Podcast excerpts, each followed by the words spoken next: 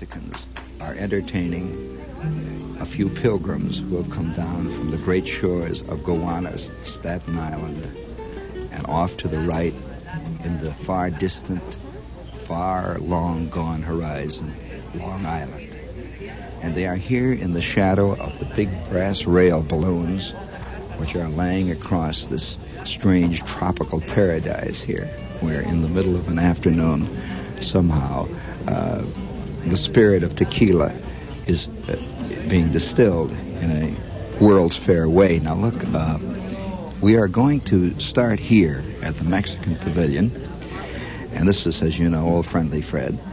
And for the next 45 minutes, we're going to spend about 10 or 15 seconds, maybe 20 seconds, just looking at and listening to the echoes of this unbelievable folk festival, this this uh, folk rite known as the World's Fair. You know, the World's Fair as a rite uh, goes back to about the middle of the 19th century. Uh, the the idea of a fair on a worldwide scale. It's in, it's in a sense a worldwide party where everybody decides for a few months or a few, perhaps in some cases even a year or two, that everything is going to go out the window and they're just going to have a party. Now, some parties you pay for, other parties you're invited to. And then there are parties that you always, in the end, regret that you ever went to. Uh, only history can determine which kind of party this will be. This is the 1964 New York World's Fair. It's in September now, and we're just about nearing the end of the first year of this enormous celebration. Or let us say we are about at the point now where the first fatheads are beginning to leave the party and the hardcore regulars are beginning to drink steadily and uh, it's let us say beginning to shake down. You can hear the Mexicans now warming up in the background. I'm often curious about what some of these people think of of world's fairs, the places they work, and the people they sing for. They look like real Mexicans. They're wearing Mexican costumes. They're wearing Mexican headgear, and they're even singing Mexican music. But they're probably st- they're probably thinking straight Fordham Road. We'll be, we'll be, we'll be, we'll be, we'll be back. Uh, we'll be back out here at the Mexican Pavilion to round up this whole scene. And now let's move on to the next enormous vision in this giant kaleidoscope, this peculiar shifting mosaic of human partydom, the New York World's Fair. Hang on.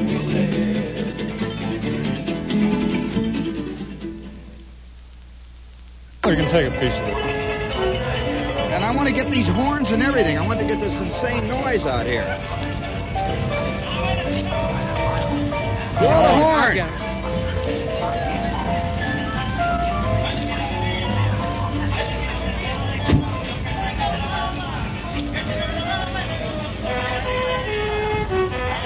All right, let's get all this. Let's get all this, bro.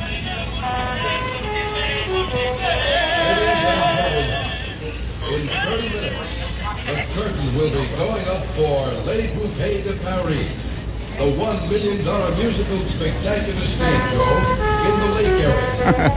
there are still good seats. I guess the first thing that uh, hits you about the fair is it is a, a fantastic cacophony of noise. Believe me, people walk around out here for four hours and can't even hear each other talk. I'll guarantee you this. There is a, a gigantic Muzak system that plays incessantly Tea for Two and Over the Rainbow. Uh, this blended with the sound of the Mexicans shouting through their PA system, the Greyhound buses going, people trying to buy hats with feathers, I suspect is the overwhelming impression that most people will carry away from the fair. In fact, I have known some people who, for over three weeks after less than a two hour visit here, had deep B flat ringing sounds in both ears, which accompanied them as they slept and as they walked, as they talked, and as they ate their bagels in the morning. And so, this is probably, I think, more than anything else, I think that, that the that the triumph of Muzak over the mind has finally been achieved out here at the World's Fair.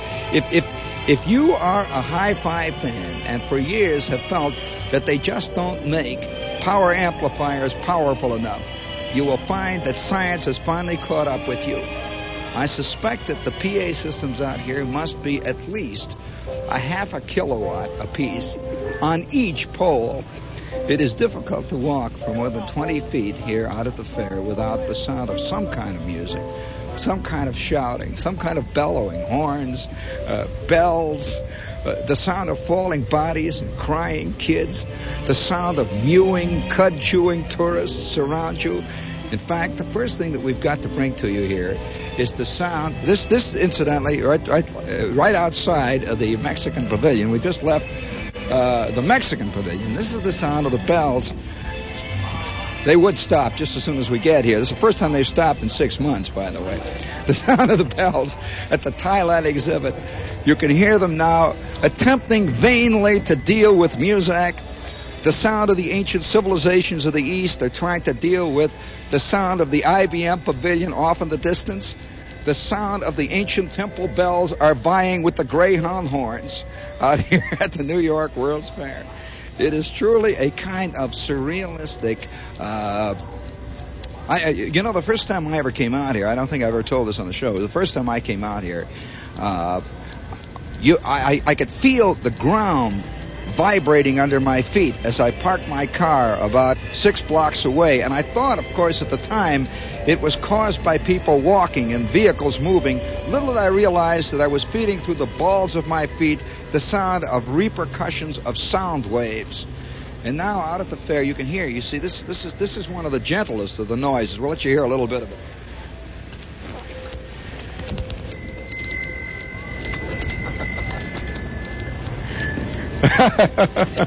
These are genuine, uh, mechanically operated, uh, musically uh, amplified temple bells here at the Thailand exhibit where you can buy yourself a genuine polyethylene back scratcher.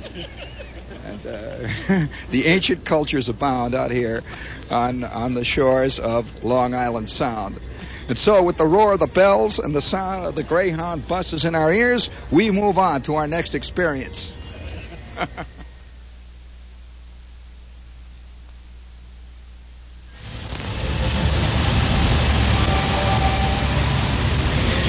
and now I am standing next to this gigantic stainless steel. I guess the only thing you can call it is a creation, really. I mean, it has been variably described as a monstrosity. I heard someone once refer to it as a collection of stainless steel tin cans nicely soldered together. I have heard other people refer to it as a tremendous evocation of man's one worldness. It's the Unisphere, which is the center of the fair, and which, by the way, I might say personally, uh, is infinitely more effective as a piece of artwork at night than it is during the day. Uh, the sound that you're hearing is the sound of the, uh, of the fountains. Uh, tremendous collection of fountains here, and you can hear the pitchmen in the background bellowing out. And uh, off to our left is the Avenue of Flags, and the sun is beaming down. And I might say this that this is the very center of the fair. This is probably the basic center of the pain that most visitors feel when they finally have arrived at that. You know that point where people say, "Oh, come on, let's go," and somebody says, "But look, we paid two dollars to get in. We can't give up now." And they wind up all sitting around the fountain here with the sound of the water squirting and everyone looking for a John. Uh, this this uh, fountain here is extremely suggestive. Uh, nevertheless, there's there's much to be said for keeping your eye on the Unisphere when you are it, because you know that it, as long as you can see the Unisphere, you're not going to be lost in Babylon. Uh, you know that, that, that at least there's a semblance of getting back. Now, any minute now, a giant helicopter is liable to go whirling over here because that's another one of the one of the uh, wild sounds that you first are hit by at the fair. Uh, the sound of airplanes and helicopters constantly coming and going. Uh, I don't think the helicopters go, nor do they come. They just stand around and strafe the people with noise. Uh, and this goes on all day long. Now, I, I felt for a long time that a lot of people are missing something about the fair that they should really get before this thing disappears. This is probably the, the whole fair, the total fair, is probably the greatest, most vulgar, gauche, wildly uh, naive, uh, in, in many ways, most uninhibited pop artwork that's ever been created. This is a total pop artwork in itself. No, you have to come out here. Here goes a helicopter. Look out, here it comes. Everyone ducks their head, and right through the fountain he goes. Uh, this is the triumph of man's basic urge to be a slob over his mind. Now, there's nothing wrong with that. I'm not putting it down. Everyone thinks, you know, you're putting it down. No, if it, there's a time when you want to just sit around. There must have been a time, really, even when Bertrand Russell sat around and says, "You know what I want is a glass of beer," you know. And he sat there and watched a ball game in front of a TV set and just got fat. Now, now that is is is what you you will find is rampant out here at the fair, and you can find almost anything you want. Literally, I have come on here and have had great intellectual moments, but for the most part, you just got to remember it's like going to Jones Beach. You don't you don't go to Jones Beach really with the same atmosphere and the same attitude that let's say you go to uh, well uh, let's say to the esoterica wing of the Fifth Avenue Library. It is not the same scene, although you'll find a little of it out here. You'll find guys hiding in corners that are selling very interesting postcards, even out here at the fair. So, so for those of you that are, we're going, we're going to push you off now. You can hear this guy. I don't know what he's selling over there in the corner, but there goes another helicopter right through the Sudanese village. Great Scott. Now bring it up, Ralph. We'll get the sound of the fountains and the sound of the music and the sound of the Swiss ride roaring overhead, the sound of a Piasecki helicopter making a figure eight over the Port Authority towers over there. And we're going to go on to our next uh, what can you call it? You know, what is the fair? You can't you can't really describe these as pavilions in the in the true sense of the word, because there is very little lounging done on them. You know, a pavilion is a place where you sit around with sunglasses, and we'll be we'll be listening to the next sound in about maybe 10 seconds. And now, while you sit there and listen to the sound of the Unisphere fountains, we will give you about 15 seconds, I'd say, to go into the next room and complete whatever this makes you do, and we'll be right back. Bring it up. Isn't life fun, friends?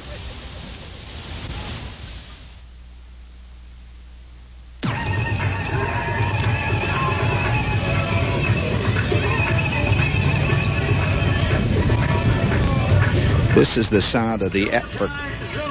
This is the African pavilion you've heard so much about, and now is the time to go. You visit the exhibits of the 24 independent African nations.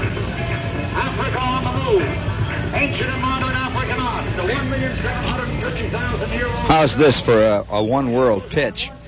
Uh, in in in just a few minutes, we're going to come back to the African pavilion, and you can hear the sound of the pitchman, Bwana pitchman. He's known as out here. He's wearing his bush jacket.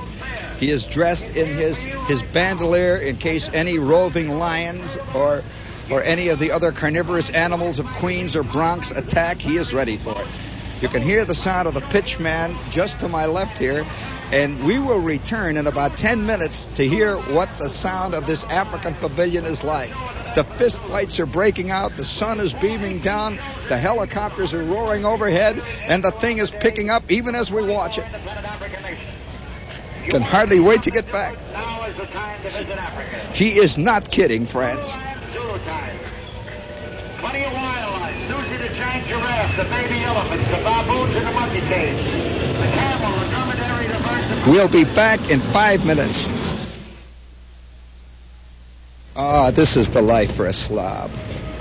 Here I am, sitting in my boat, slowly wending its way into Walt Disney's UNICEF exhibit. It's a small world. What wonders will greet us? What strange, exotic experiences will we have in just a few seconds? Speaking of strange and exotic experiences and Walt Disney wonders, this is WOR AM and FM New York. Your friendly, reliable, sober, industrious John Gambling Jr. station. And uh, the tunnel is beginning to darken now. Ahead of me, there is a large contingent of elderly grandmothers, their girdles creaking as we move into high gear here in the Walt Disney World of the Fair. Listen carefully. In just a few moments, it's getting darker now. My boat, my entire crewmates, the entire crew is punching forward in fear now, and now we are in total darkness. Great Scott.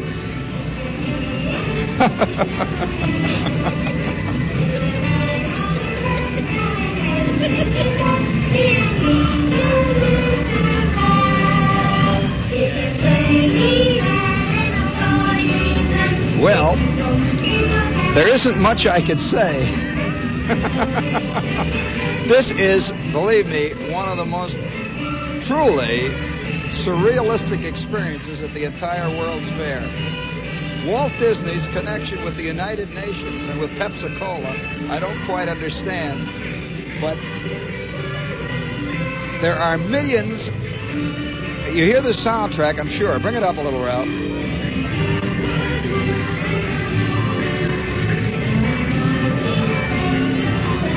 A deafening soundtrack. We are moving through an enormous labyrinthine cave surrounded by millions of Walt Disney creatures. It's hard to call them human beings or dolls or anything. You know, they're little Walt Disney creatures. And they are dressed in the costumes of hundreds of nations, but the interesting thing about them is that as they sing the soundtrack, they sing them from faces that all look exactly alike. The Chinese faces look like the faces from Queens in the Walt Disney World. And the faces from Queens look like the faces of Eskimos. In fact, it's it's well, here it is. Now we are now moving into another cavern here. And Aladdin has just gone over me with 40 thieves in attendance. And there goes. Or is it Alibaba? It's hard to tell with Walt Disney. But this is uh, truly one of the most completely realized pop art exhibits at the fair. Uh, I think I think Disney himself was uh, probably the progenitor of most, or a good deal of the pop art attitudes in this country, and this is probably one of his supreme triumphs. Uh, if this thing is approached with the proper uh, attitude, I, I, suspect this could probably be one of the uh, wildest experiences you'll ever have at the fair. In many ways, all these plastic mouths moving in unison 18 million colors, Pepsi Cola flowing like water through the veins of the visitors, grandmothers in the boat ahead, the Kiwanis Club in the boat behind, the sound of. Uh, it's difficult to tell what the words are about here. Here now we're in the jungle section of uh, Walt Disney's Small World, and the air has become fetid, dank, and humid. Uh, you can hear the sound of the birds and hippopotami conversing in the back. Listen.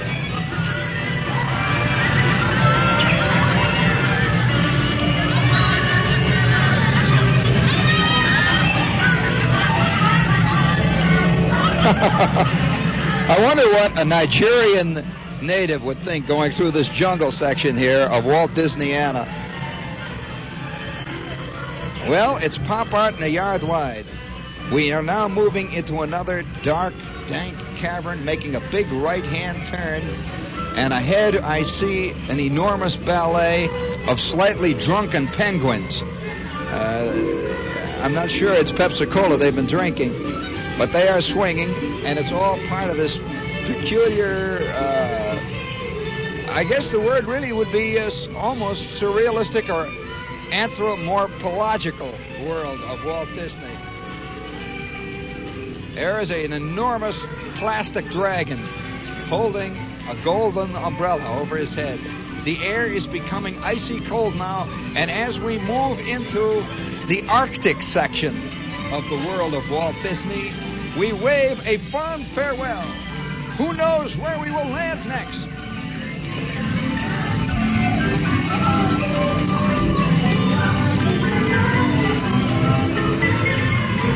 Be careful of that Mexican volcano. It is about to erupt.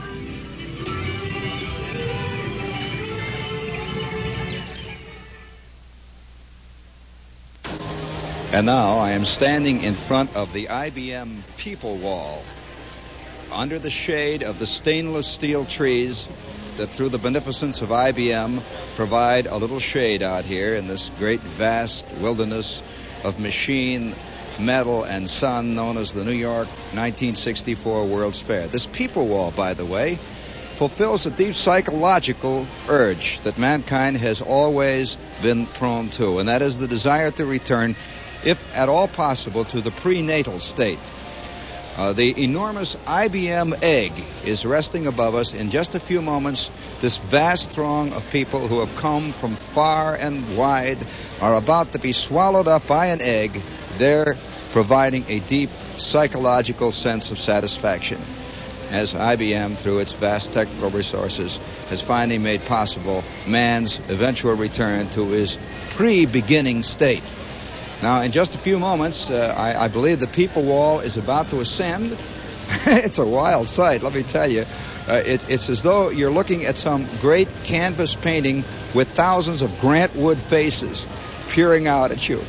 You can see the, the, the look of the solemn Baptist you can see the look of the angry protester. You can see the look of the of the sullen man who gave up years ago to to a defiant wife.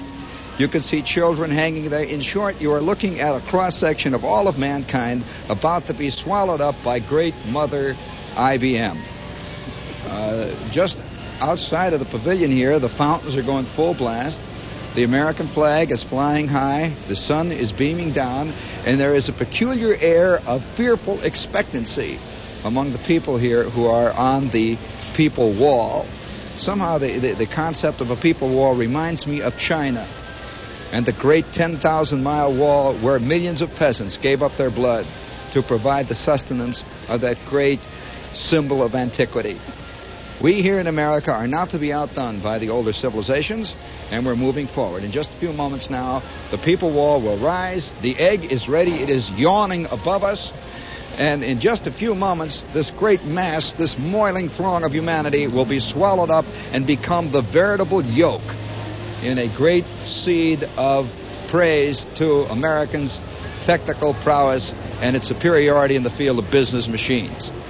Uh, let's see now. There goes a there goes a uh, there goes an airplane on its way over to uh, LaGuardia. There goes a helicopter overhead. And now the machinery. Here we hear the sound of a bell. Now this is uh, very significant. The people are tensing now. The stainless steel trees are rustling quietly in the fall breeze. I don't know whether or not they've arranged for the foliage on the stainless steel trees here to change with the seasons, but I suspect that uh, next year, after all the bugs are ironed out of the fair, that might probably be accomplished. The uh, fountains are rising to a crescendo now. There is a note of restlessness now I detect among the people in the people wall. It is as though they are being held from the egg itself. This is a period of tenseness, as many of you who go to analysts know.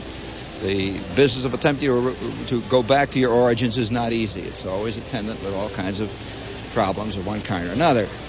I see high atop the people wall a delegation, what appears to be a small Iowa town. Their box, their box brownies are clicking furiously, and the sound of film being expended is is one of the more comforting sounds out here at the World's Fair. I suspect that underneath it all, uh, the Eastman Kodak people have a hand in many of the vistas. Uh, that's one thing that must be said about the fair. They have cleverly marked all around the fair what they call picture spots that have all been pre-composed so that all the proper things are shown in the pictures when you get home. There are no drunks, by the way, lying under benches in the picture spots here at the fair. I can hear now. Yes, yes. Here is a is a is what appears to a mechanical man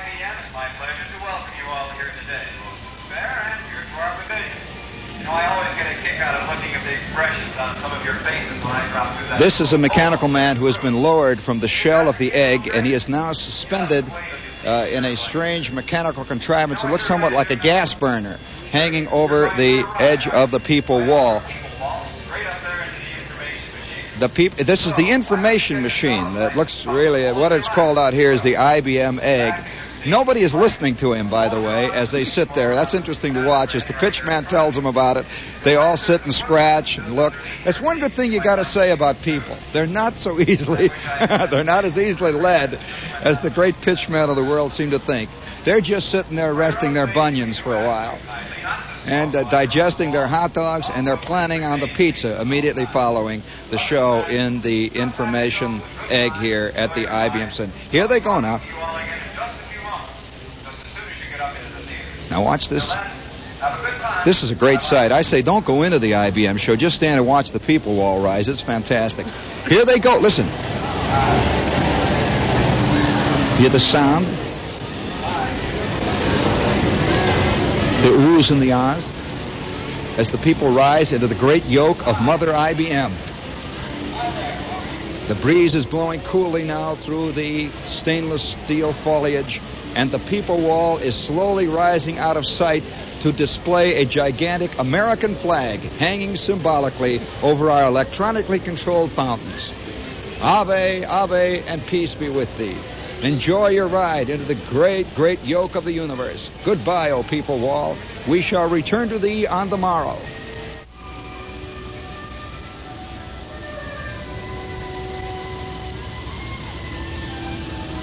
La da dia, la da da da dia. And now, as the gentle sound of the transcribed music emitting from the many-fold colored waters of the fountain of the planets, we are standing in the sunlight next to the Clairol exhibit, where thousands of short, fat ladies, girdles creaking, stand in line under the searing hot sun to try their hand at six vari-colored wigs. How will you look as a redhead, or a blonde, or a brunette, or a ravishing, dark-eyed, flashing girl of old Spain? See yourself in a new hair color, in a new hairdo. And above the Clairol exhibit, there is a garland of what appears to be stainless steel, tastefully painted irises, with pennants of a medieval hue floating high over them, and back silhouetted against it is a revolving symbol of America's simplest five cent candy, the lifesaver. oh, by the way, right next to the Clairol exhibit, I don't know whether it's a, it's a, it's done deliberately or not, is the Scott Paper exhibit. Uh, they have many products, but uh, this uh, this is this is uh, one of one again one of the more interesting sides of the fair to watch these women standing in long lines here, and they have a big sign that says "No men allowed." Well, I don't know many men who would even care to come, although I'm sure that there are a few that have tried to crash the line. In fact, I know that some have actually gone through, but that's another story. It's the Clairol exhibit, and uh, I'm curious. Uh, this is the thing that immediately occurs to me here is uh, this is probably closer right here. Uh, this this kind of uh, feminine mystique and this gigantic feminine uh, egotism that is shown here at the Clairol exhibit is probably more significant as an exhibit than anything else that I've seen yet at the fair as a commentary on our culture. That I don't see a, an exhibit that says, "Men, try yourself in a new toupee." How would you look with sideburns? Men, how would you look with a bristling set of of George Bernard Shaw whiskers. No, this is this is a, a female world out here, and uh, I suspect that that uh, an archaeologist looking at this exhibit, digging up this one, a thousand years from now, would realize immediately that he has uncovered an actual religious temple. And uh, you can hear the music building up in the background now, and we're looking out over the uh, lagoon and the fountain of the planets. The women continue to move in in a long, solemn, totally mirthless line. This is a line that is a very serious line. Charlie is being called. Well, God knows where Charlie is. And actually, only God cares. And so now, once again, we return to our surrealistic tour of this peculiar pop art exhibit known as the New York World's Fair. By the way, one thing you can see from this side, this ladies' side of the lagoon, which is the Clairol exhibit, you can see a direct shot to the Equitable Life Assurance Society of the United States demograph or demograph, as I heard a guy from Iowa pronounce it the other day. It's an enormous scoreboard just to tell you how bad the population is getting in the United States. And that, coupled with the Clairol exhibit, gives you some idea of the of the effectiveness of the fertility rite that is undergone out here. And so we hope to God you find Charlie, honey. We are now moving on to another one of the areas of the fair.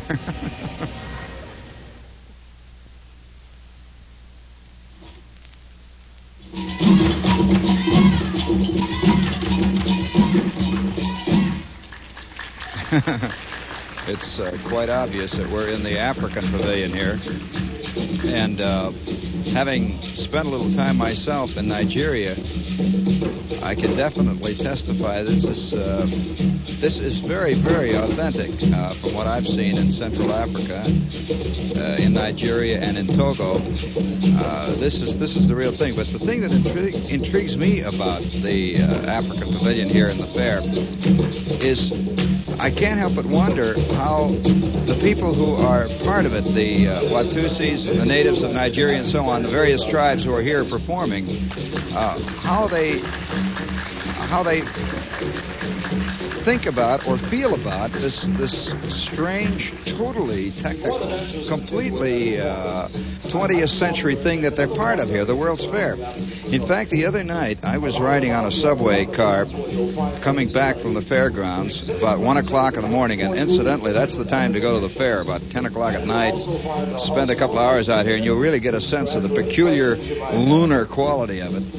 And uh, I was coming back on the subway, and sitting next to me was a girl in a very peculiar kind of native costume. I finally got talking to her, and she was from Tahiti. And I asked her what she thought of America. So, how do you like it? She looked at me. She says, "Well, I just can't believe it." She says, "Nothing is real to me. I've been here two months, and nothing is real." I said, "Well, you're working out at the World's Fair. Maybe that's it." She says, "But I can't tell the difference." uh, so she she was in a state of almost shock, and she was very afraid to talk to anybody on the subway or do anything that obviously would get her into or involved in this peculiar fantasy that it must be to people who come from another place. Uh, the music is wildly exciting here in the in the African Pavilion. Uh, I can see uh, a collection of monkeys off in the distance swinging. They have a couple of tired lions here and a camel, but it is an exciting, uh, a very exciting pavilion, and there is a sense of life and genuineness here that you really don't find in many spots of the fair. Uh, in many areas of the fair, mankind has become a spectator, literally. Uh, you go to the IBM exhibits, you go to the telephone exhibit, the GM exhibit, and puppets perform for you. Walt Disney's men read the Gettysburg Address, but here these are the real thing. And uh, you can hear the uh, the sound of the drums, and the boys are moving off stage now. And this is the. Uh, I'm not I'm not here to do a pitch or anything for this pavilion, but the first thing that hits me being here is that strange uh, sense of one people looking at another. Uh, here is a group of people from uh, Iowa and from Indiana and from Illinois and from Utah and from Queens. We're all standing here in a great big circle around a a a a plot that looks very much like African sand over there. I'm sure it isn't, but that's the way all of Africa looks, by the way. That dun-colored sand, and these uh, these Zulus and Watusis and and uh, these Yorubas from Nigeria perform here constantly. And here you have this, the, the genuine sense. There's a moat, by the way, I notice significantly between where the dancers perform and where the people stand and watch. And uh, it, it does give you a strange sense of one civilization looking on another civilization. And I'm sure that each uh, member of each group has no concept of what goes on in what passes for a mind uh, in a in a like member of the other group. it just goes on and on. This fair to me is uh, is infinitely interesting because of some of the juxtaposition of values and one thing or other. It's it's it's odd as you look through the African pavilion. They have a few African bamboo plants. These are really, incidentally, if you look, fellas, this this this kind of foliage of this African uh, this green bamboo grows all over Central Africa. Uh, this is the weed. This is the crabgrass of Nigeria. You're looking at right here. Uh, this is an African tree over here. This is a, a, a kind of plane tree, which is an African tree. I see they brought actual African foliage and spotted it around here. But the odd part of it is, as you stand amid this stuff, uh, you see a kind of pop art quality to it because right next to it, the next to the dancers pavilion, is are two machines that say "Refresh Tired Feet" by Electronic Foot Massage, rejuvenate in 60 seconds, 10 cents, stand on platform. And ironically enough, the one to the right has a little sign under it. After all that, it says "Not working." So uh, our civilization marches onward, and let us go ourselves upward and onward, excelsior to the next great exhibit.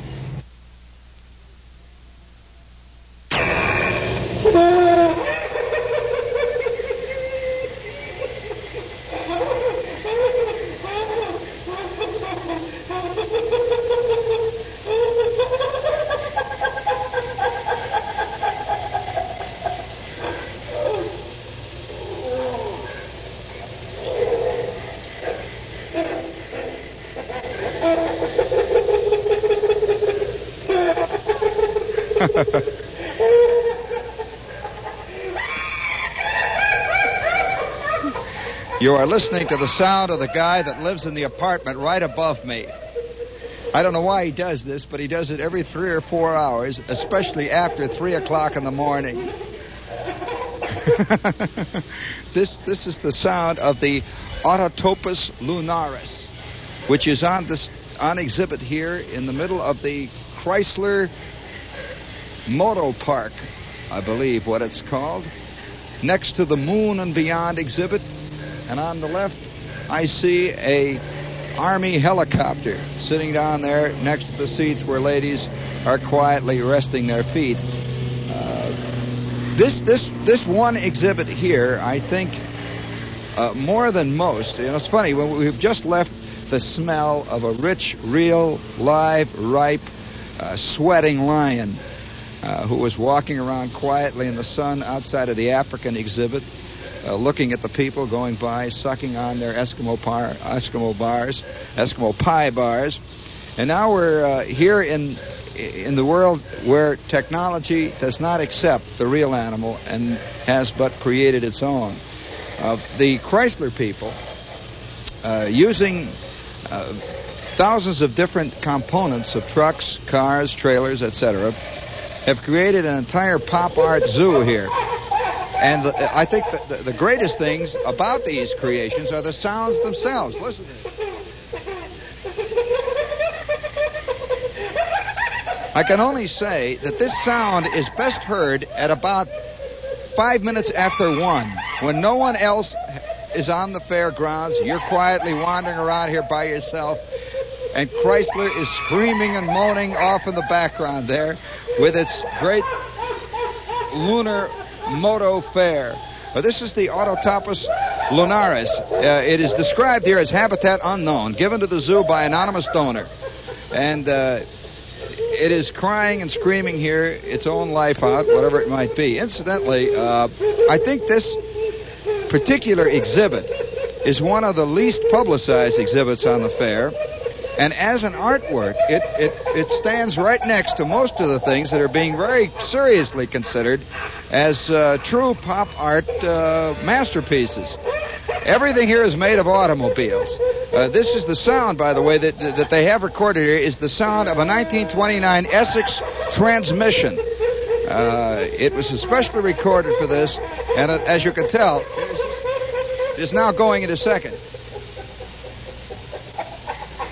Yes, that's a 1929 Essex. It's very well recorded, too. Uh, there are dozens of these animals scattered about in this park.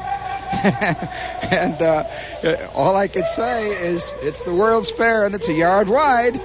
and it's uh, they're all painted in, in pop art colors, which is to say a kind of uh, angry decorator shades purples, reds, violets, oranges, and the, the sound goes on and on. Uh, in just a few moments, we're going to be in, in uh, close contact with another exhibit here. I think we've only got a couple of minutes on the show. How much time do we have, Ralph? Quick. Three minutes? Well, I don't know whether we should go on to another one or not or save most of them for tomorrow night's show. Uh, this is a special series of shows that I've decided to do. I've uh, been debating all summer about whether or not to do it and how to do it. But just a whole series of impressionistic uh, glimpses. Oh, great Scott! They got him! They finally got him! Ladies and gentlemen, we may have to leave this park in just a few moments.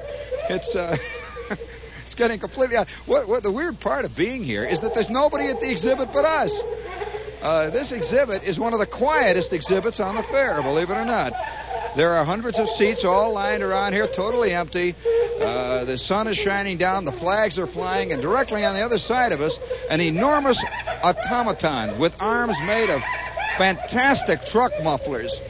Uh, his muscles made of uh, of what looks like chrome uh, exhaust pipes. His body made of the uh, of the uh, the basic frame and pan component of what apparently is at least a ten and a half ton truck. He stands towering menacingly over and looking towards the GM exhibit. Like any minute now, he will march forward and smash Harlow Curtice and all he stands for. Uh, it's funny how they how, how, how, things seem to all go together here out at the fair. There's a strange, uh, almost uh, juxtaposition of pieces and values, almost like a tremendous uh, jigsaw puzzle of uh, of art, of passion, of anger, uh, the cross currents of no communication. It's it's it's strange to see the lack of communication that people have out here from one exhibit to the next in the fair. It's a wildly exciting place. And I can hear something else beginning to groan over there in the back. We're moving around now uh, next to the big moto park. Here is a bug eye frog. You can hear him right here. Oh, oh, that's terrible. That sounds like a man after four quick bottles of Ballantine on a hot afternoon. and that's the sound of a bug-eye frog, uh, made uh, apparently entirely of uh, air cleaners, uh, uh, automobile grills. There's a couple of uh, manifolds I see. See, his feet are made out of manifold distribu- manifold pipes, and his body, his the actual body of his legs are made of leaf springs. Well, appears to be a. T- Here's a carcupine. Well, I, I think that uh, that we're going to continue this again tomorrow night. I'm going to come out and, and just do a series of impressionistic images of this fair, which I believe myself uh, probably says more about our civilization and our time than any of the editorials, the serious books, the great, profound uh, jabberwockies that we turn out constantly trying to define and put into a capsule form, or at least to put into an understandable form, what it's all about. Uh, I'm standing right now looking at a large line of, of, of, of uh, fat ladies and kids uh, getting into what appears to be an overhead Simca assembly line to ride through the paint uh, vats here. It's the World's Fair. It's a yard wide, as I said before. Look, look, look, look, look it up there, Jack. See what I mean? Uh, we see this little Simca body with eight ladies sitting in it with uh, Robin Hood hats with giant ostrich plumes flowing out, and all the while the sound of the Lunar Moon Moto Park roars on behind us. We'll be back tomorrow night with more of that which Robert Moses hath wrought.